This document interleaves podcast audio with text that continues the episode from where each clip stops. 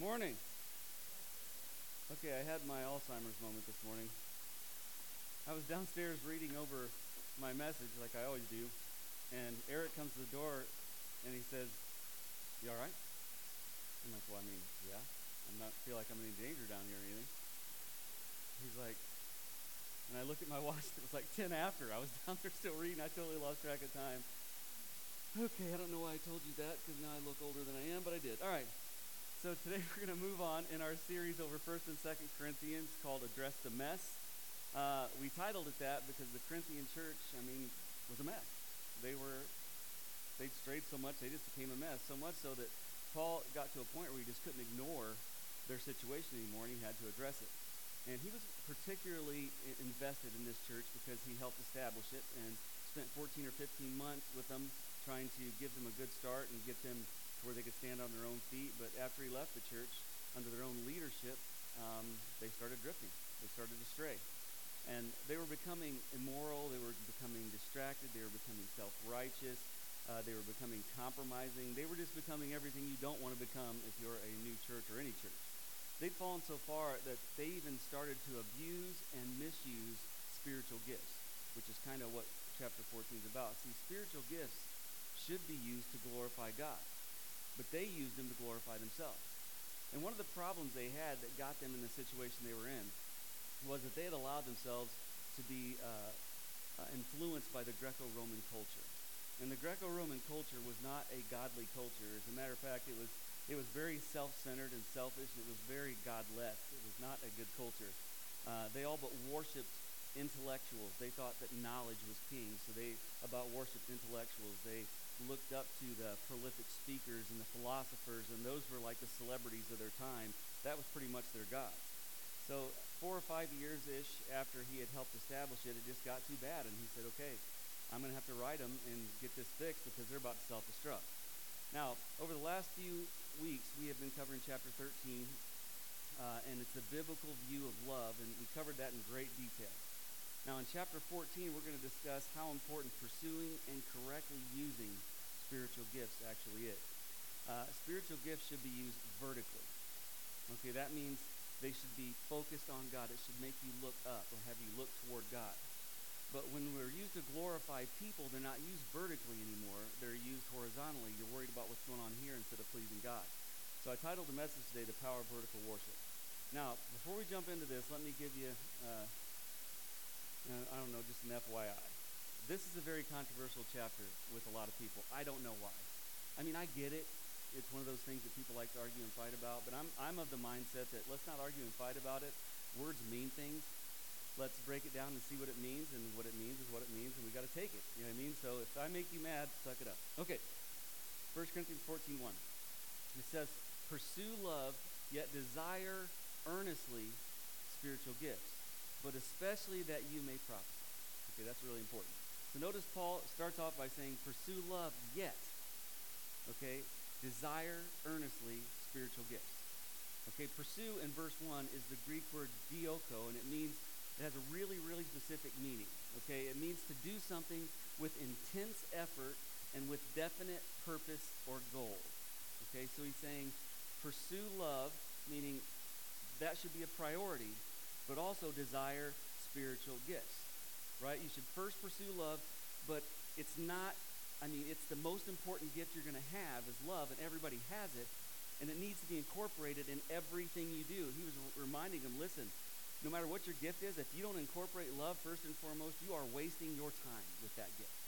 That's what he was telling them, because that has to be the motivation. And by saying earnestly desire spiritual gifts, he's basically saying love should inspire service. Listen, if you love, it's an action. We've talked about that time and time again. If you love your spouse, you treat them like you love them. Don't say you love them and treat them poorly. If you love God, it should inspire you to serve him. That's what love should do. So that's kind of what he was trying to get through to them here. Now, as I've said before, God's given us all spiritual gifts, and we're supposed to find them, and we're supposed to serve him with those. Look at chapter 4, starting in verse 10.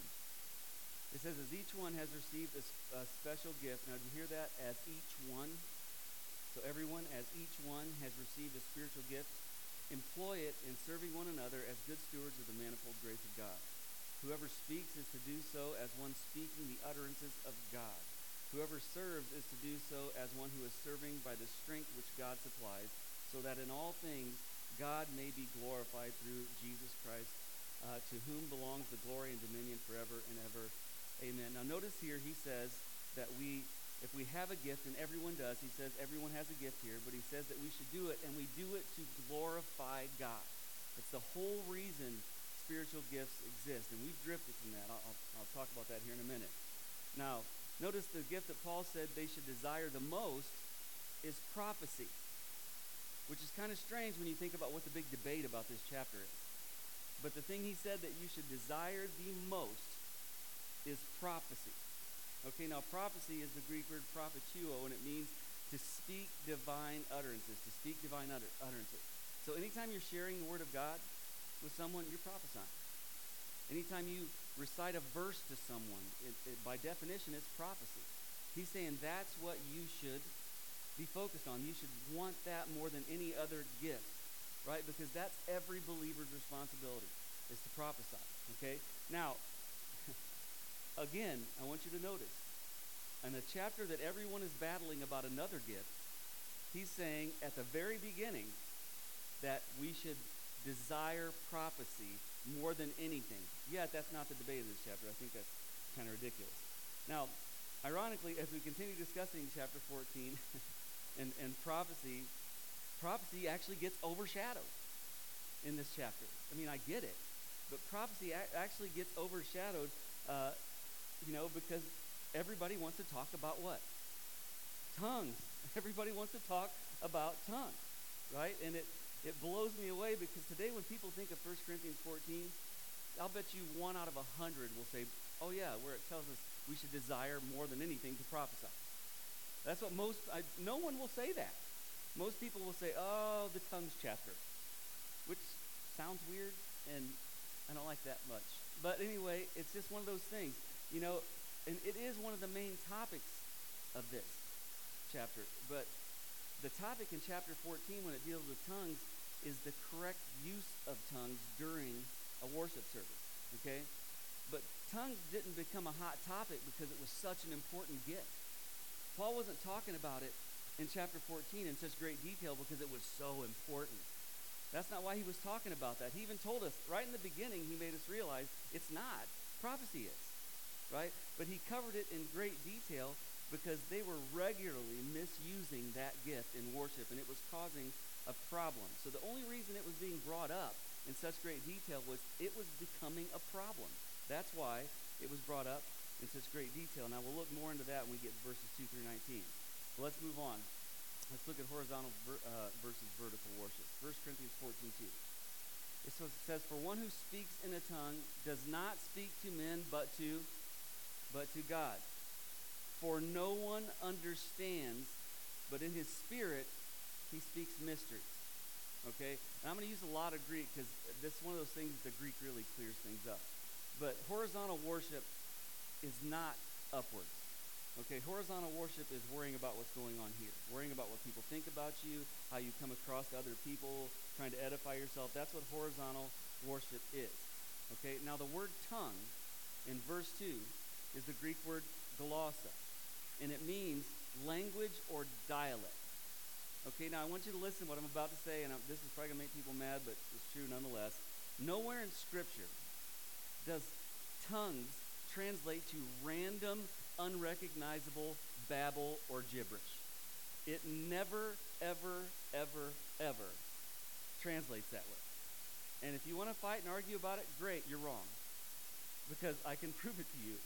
It is never translated as just gibberish. That's not, why would God say, of all the great gifts out there, I want you to make sure you're good at doing something no one understands? Make sure that's number one. Okay, it's never, ever, ever translated that way. And let me tell you where it got its start. Okay, and here again, I'm probably going to make people mad. Okay, it got its start because in Corinth, there were pagan temples all over the place. I mean, there were all different kinds of pagan gods, all kinds of weird psycho practices that they called religion, right? But the pagans had this one practice called ecstatic babble, okay? It was a practice the pagans used And what they would do was someone would stand up and start babbling unrecognizably. Right in the middle of a service, they just start babbling all over himself, a bunch of gibberish, right? And this was during pagan worship services. And this confusing practice, and that's what it was confusing. They'd stand up and start babbling, and usually someone would stand up right after them and say, wait, let me tell you what the gods are saying, and then explain it. Okay, does that sound familiar at all? Okay, that was called ecstatic babble, and a lot of times, it was all, you know, a bunch of hockey. It wasn't true. I mean, you know, they were just standing up trying to get people to look at them, and someone else goes, I want to share that clout, so they jump up and say, wait, I know what he's saying. You know what I mean? So that's where it got its start, right? Now, when the Corinthian church started growing, some of the pagans who practiced this ecstatic babble infiltrated the Corinthian church. They infiltrated the Corinthian church. And before long, they tried implementing a form of ecstatic babble in the Corinthian church, and it was becoming a problem. So much so that Paul had to spend a lot of time dealing with it, right? He didn't deal with it too gingerly either. He went right at the jugular here, but he had to deal with it. But in verses 2 through 4, what he's talking about, he's not talking about the ecstatic babble yet in verses 2 through 4. Here he was talking about, he's building up to it, but he was talking about people speaking foreign languages without an interpreter, because the word tongues there was talking about an understandable language or dialect, okay? So what he was saying is, regardless of what the message you have is, if no one understands the message, it's useless, right? Now, how much would it benefit this church if I said, you know what, I have a good friend of mine who's a German preacher, doesn't speak a word of English, and no one here knows how to interpret it, but I'm going to have him preach a 45-minute message to you. Can you imagine sitting out there going, why am I here? You know what I mean? Not knowing what the heck is he saying. I mean, that's what he's saying. No matter what the message, no matter how good the speaker, if no one understands that message, it's useless. All right? The only person who would understand what they were saying is God, and he doesn't need to find himself. Okay? He already has everything pretty well lined out. But to everyone else, this one speaking the foreign language was like someone speaking mysteries. That's what Paul was calling it, mysteries. So he was basically saying, God can't be glorified if nobody knows what you're saying. You might have the most glorifying message to Germans, if you spoke German, but to us we're going, what? You know what I mean? I mean, sometimes I talk so fast I think you guys do that anyway. But, I mean, imagine if I spoke a totally, completely different language. You know, I doubt we'd have very many people showing up every week to hear me speak something they do not understand. Okay, so if they don't understand, it's not profitable, and that kind of worship would be considered horizontal worship. It's not making anybody look up. It's just making people scratch their head, because nobody really knows what's being said. They're just scratching their head. You know, it makes people focus on people. You know, when people stand up and do that, people are saying, look at me. Look what I can do. Why in the world would I need to speak another language if everybody here speaks English? Why? Why would I do that? You know what I mean? People say, oh, because it's a spiritual gift. I wouldn't think you would take it as a spiritual gift, would you? You would look at me like I'm nuts, right? And we will deal with that, because later next week, Paul actually does tell people they think you're nuts. Anyway, so that means that would be horizontal worship. But the one who prophesies, okay, they're supposed to do so in a language the congregation understands. 1 Corinthians 14:3. It says, but one who prophesies speaks to men for edification and exhortation and consolation. We'll look at that here in a minute. One who speaks in a tongue edifies what? Himself. But the one who prophesies edifies the church. Okay, he's making a very clear line here. All right, we're supposed to edify the church. He's saying the one who prophesies edifies the church. The one who speaks in a foreign language that no one interprets, it just edifies himself, right? Now, because by doing so, by speaking in prophecy in a language that people understand, not only can people understand it, it can make changes in their lives. The Word of God will make them draw closer to God. God, His divinely inspired Word is so powerful, it always has and always will grab you. It always grabs you and changes something in you. And I don't know if you've ever noticed that, but have you ever come to church and it feels like they're preaching at you? You ever feel that way? And you ever get uncomfortable, move around your seat going, what does he know? Anybody, you know what I mean? Listen, I'm going to let you in on a little preacher's secret. We never prepare messages for you because it's none of our business, number one. And number two, what a boring message. Anyway, it's not about you. Sometimes the Word of God needs to talk to you. So it takes a hold of you. It's divinely inspired. And so it always has and always will change people's lives. But notice he said that it speaks to men for edification and exhortation and consolation. It edifies. What he was saying was it edifies or uplifts people by reminding them that, listen, God loves you and will protect you, and no matter what's going on, he's got you, right? It exhorts people or encourages people. It encourages them to stay faithful because they can read about how he's been faithful through the past, about parting the Red Sea and David and Goliath. It makes you realize that even when times are tough, right, you know God's in complete control. And it consoles or comforts people because it reminds them that God's going to make it all work out in the end. You know, that's one thing that I actually draw a lot of strength from is when things are going crazy, I just think, you know what, this doesn't surprise God. And I know that at the end of the day, I know where I'm going to be when I die. Right? And so that's what the Word of God does for people, if they understand it. Right? Now in verse 4, Paul compared the one who prophesies to the one who speaks in a tongue or a language or an unknown language. The one who prophesies, he says, edifies the church because you're growing them closer to God with the divine Word of God. You know, we live in an era right now where sometimes church loses the message. Right? Now I'm all about production. People get upset when I say this. But people say, I don't like it when churches have production and lights and all this stuff. And I'm like, yeah, Jesus would have used them if he had them. Right? Because remember, when he calmed the storm, he could have done that from the shore. He could have done that from McDonald's if he wanted to in Jerusalem. But what's he do? He walks on water and calms the storm. Why? Because that's cool as heck. That's why. You talk about people paying attention, the storm stops, and Jesus sitting on the shore, they might go, maybe it was him, maybe it wasn't. But when you see a man walking across stormy water without sinking, saying, you know, be still, and it stops, that is called production, right? So I have nothing against production.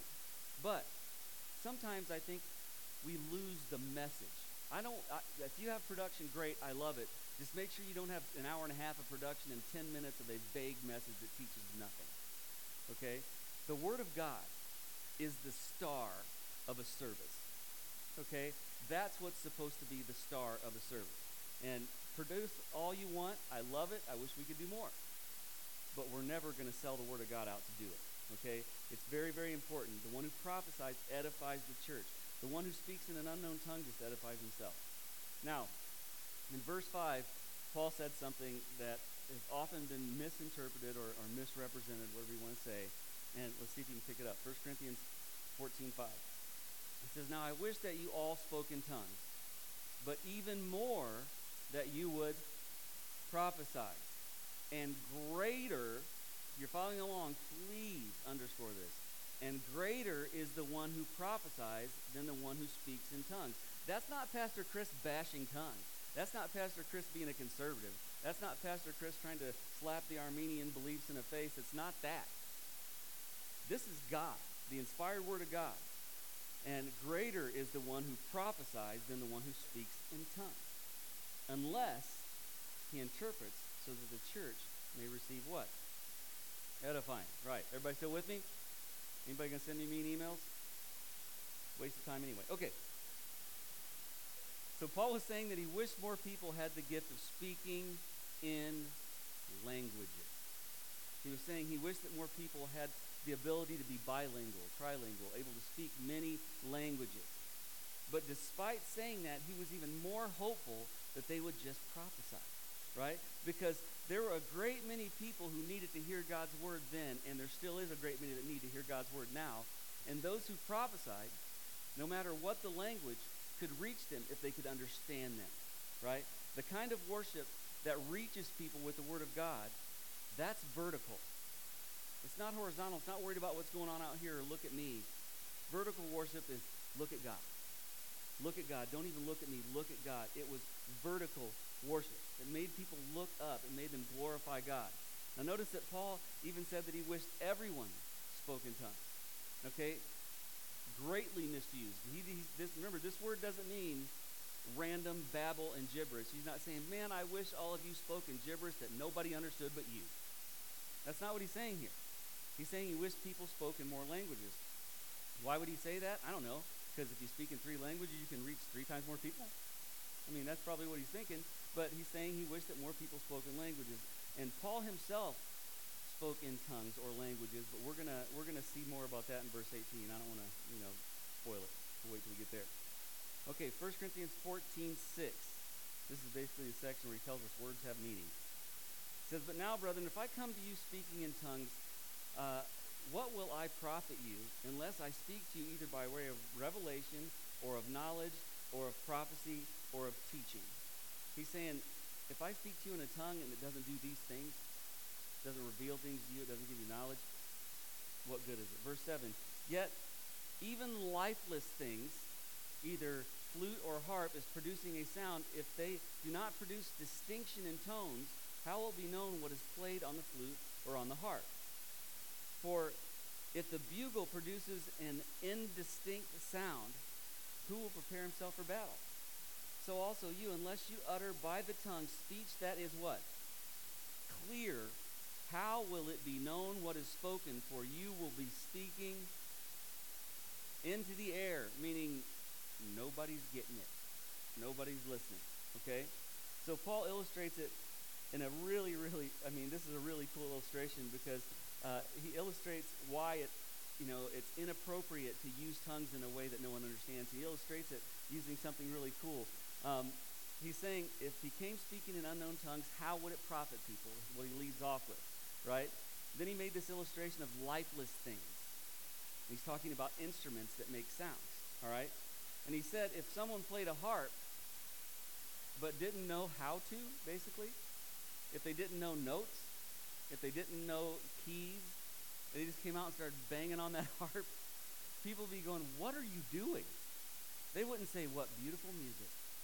They would go, "Who let the monkey loose on the harp? Get him out of there." Right? If you don't know how to play it, don't play it. I remember one time, I shouldn't tell this story, but I'm going to. I was in a church service one time, and they invited this man and woman to come and sing. And, being the optimist, I was hoping it would be good, right? Because who would want to sing in front of 400 people if they could not do so, right? So I go in there, and I sit down, and it was a double tragedy because she couldn't sing. She couldn't carry a tune in a dump truck, and he couldn't play. So we had a guitarist who could not play and a singer who could not sing. And God help me, I got tickled and started laughing. I shouldn't have. But I hit it like a good Christian, and I put my head in my hands. And I was laughing so hard it made my body jerk, and the guy beside me thought I was like getting blessed out of my socks. He's like rubbing my back. And then I felt double bad because I am busting a gut laughing at it. Was like the worst singing and music you've ever heard. Finally, I started praying, "God, please, I don't want to laugh right now. This is so inappropriate. Please take this laughter from me." So it stopped, and I raised up and just wiped the tears out of my eyes. I thought, bonus, they'll think I was into it. And then the guy goes, "Well, if the devil tried to get us there, we're going to do another one." And I busted out again laughing, and I put my head in my hands, and my buddy goes, "You're not crying, you're laughing." And I'm like, "Are you listening?" No one was edified by that. No one was glorified by that. No one knew more about God after that. No one thought about God. Everybody was thinking, "Lord, let it in." Right? Only the tone-deaf people were into that jam. And, that's what I think of when I think of these lifeless instruments. He's saying, listen, if someone can't play the harp and they play it, it doesn't do any good. No one's going to like it. And he says, likewise, like a bugler. Now, I don't know how many of you are aware of what buglers, what the purpose they serve, but a lot of times they would give commands by music, right? If a bugler couldn't play, imagine the battle's about to start and somebody grabs a bugle and it sounds terrible, like a cat in a dryer, and nobody, not that I've ever done that, but imagine now for a second, they're going, "What does that mean? I don't know. It makes no sense. Are we supposed to go to battle? I don't know, never heard that thing." You see what I'm saying? If it doesn't produce a distinct sound that sends the right message, no one's going to be ready for battle. It was really a brilliant illustration if you think about it. And he's saying, likewise, people who speak words that no one understands, like a bugler who can't play or a guy who plays the harp that can't play, it's useless. It's useless. It's like speaking into the air. Okay, now, let's see how much time we got. Okay, good. So next, Paul said all languages have meanings, because if they don't, what's the point, basically? First Corinthians 14:10. There are perhaps a great many kinds of languages in the world, and no kind is what? Without meaning. Okay, no kind is without meaning. Okay, the word languages in verse 10 is a little different than the word tongues in the Greek. Okay, the Greek for the word languages is phoné, which is where we get telephone. Phoné, right? Phoné can be translated language or the power of the sound, which I think is cool, or it also can be translated voice. Okay, it can be translated one of those. Now, why is that so significant? Well, I'm glad you asked. Because it's significant because it means that voices, sounds, and languages were designed to have meaning. They were designed to have meaning. So Paul was saying at least three different but similar things in one word with that languages. He was saying every language was created to be understood. Every sound was created to be distinct and understood. Every voice was created to be distinct and understood. So basically, no form of spiritual communication, singing, rapping, preaching, whatever, none of it was designed to be a mystery that nobody understood. If that's the way it comes across, the person doing it is doing it wrong. Okay? Okay, let me move forward now. So next, Paul explains why understanding what's communicated was so important. Look at verses 11 and 12. It says, if then I do not know the meaning of the language, I will be to the one who speaks a what? A barbarian, and to the one who speaks, and the one who speaks will be a barbarian to me. So also you, since you are zealous of spiritual gifts, because remember, they all wanted spiritual gifts because they wanted people to look at them, seek to abound for the edification of the church. He was saying, I know why you want them. You want to be looked at, but look for spiritual gifts that will direct people to God vertically, not to you. So he was saying if a person can't understand what's being said, the speaker will be like a barbarian to the listener. Okay? Now the word barbarian in the Greek is barbaros, and it just means foreigner. That's all it means. It just means foreigner.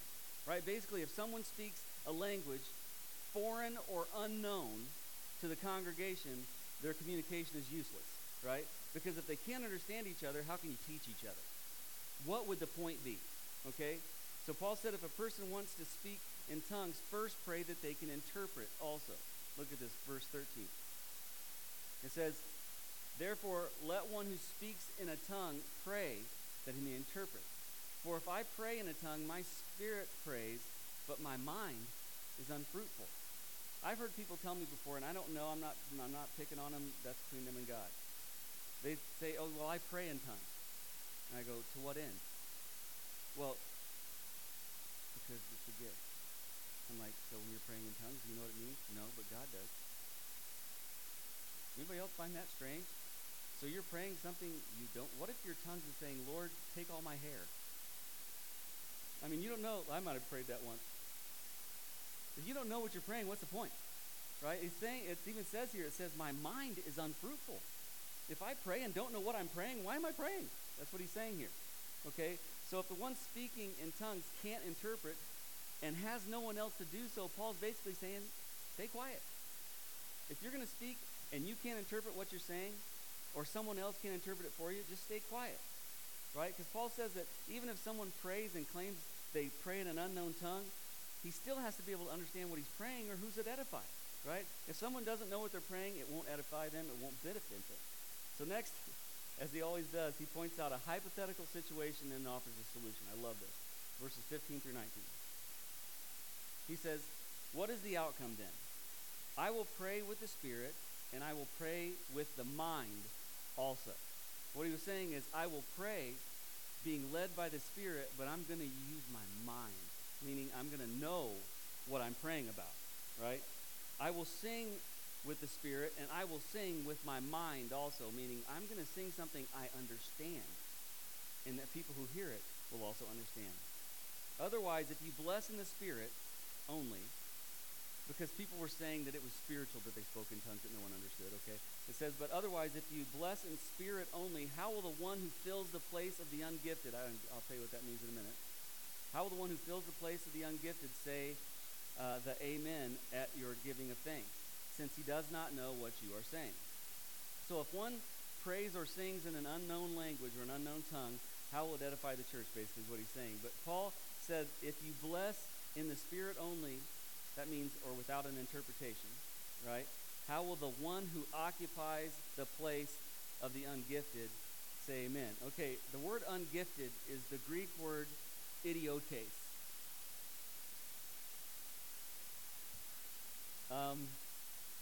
We get what word from that? Idiot. Now understand, it wasn't an insult then. We made it an insult, okay? But idiotes means outsider, layperson, or one who does not have the gift or the same gift as the person who's speaking. That's what that word means in the Greek. It was not an insult. We made it an insult, okay? It simply just meant an outsider, someone who didn't understand, right? Now it means something totally different, okay? But that's where we get that word. You're welcome. Anyway, now, in verse 17, Paul explains what he meant a little bit better. Look at this. He says, if you are giving thanks well enough, but the other person is not edified. The word edified in verse 17 is the Greek word oiko de meo, and it means to build up, strengthen, or to be made more capable. To be made more capable. Everything in a worship service, everything is supposed to glorify God and build each other up. That's the whole reason we're here. Speaking in a language no one understands, even the speaker can't do that. Okay? Now let's look at 18 and 19. I might actually finish this. Can you believe this? Starting in verse 18, it says, I thank God I speak in tongues more than you all. Remember when I told you Paul spoke in tongues, and we were going to come back to that in verse 18? Bam, here we are. I thank God I speak in tongues more than you all. However, in the church, now notice he says, however, in the church, there's a distinction there. I desire to speak 5 words with my mind so that I may instruct others also, rather than 10,000 words in a tongue or a language no one understands. Okay? Now, as I said earlier, Paul spoke many different languages. We know that he spoke many different languages. Now, most theologians will agree he spoke at least 4. He spoke Hebrew, Greek, Latin, and Aramaic. That's pretty agreed upon in the theological community. But some believe, and some have asserted, that he spoke up to 14. He was a brilliant man. But he spoke, when he said, you know, I thank God that I speak in tongues more than all of you, he wasn't saying, I thank God that I babble more than all of you, and I have the most gibberish of all of you. That's not what he was saying. He was saying he had the gift of speaking different languages. That was what he was saying. That, there's no doubt he spoke a lot of languages, but that's what he was talking about here. But then he pulls out a ratio that I love to talk about. He went as far as to say he would rather speak 5 words that people will understand than 10,000 words in a language no one gets, no one understands. Okay? So this is a 2,000 to 1 ratio. If God told you, I would 2,000 to 1 rather you not do anything, would you do it? I mean, the odds are pretty rough there, right? So Paul comes out, people who take this chapter as proof text that you should speak in tongues in church, I don't know where they get that, because he's literally saying prophecy is more important, and to be honest with you, I would much rather that you just speak 5 words that everybody gets than stand up there and babble on 10,000 words where no one knows what you're saying. 2,000 to 1 prefer that no one ever speak in a language that appears to be a mystery. Put it in simpler terms, speaking an unknown language was not a priority, and actually could drive people away because they wouldn't understand. Now that being said, how did the lowest priority gift in chapter 14, how did it happen that the lowest priority gift that Paul even discouraged 2,000 to 1 that you not do it, 2,000 to 1, how did that become such a big deal? Somebody please explain that to me. I don't understand. Because the simple, yet harsh reality is that people like to bring attention and admiration and praise to themselves more than God. That's why this is a big deal. Because people want to know a mystery that you don't know so that you look at them and say, gosh, I wish I knew what they knew. That's what it is. It has nothing, because the whole chapter is discouraging tongues. The whole thing. Why is it a big deal? Now, I want you to understand something. I'm not that guy that says it can't, and I think that the gift of tongues could resurface. No, not people babbling. That was never the gift.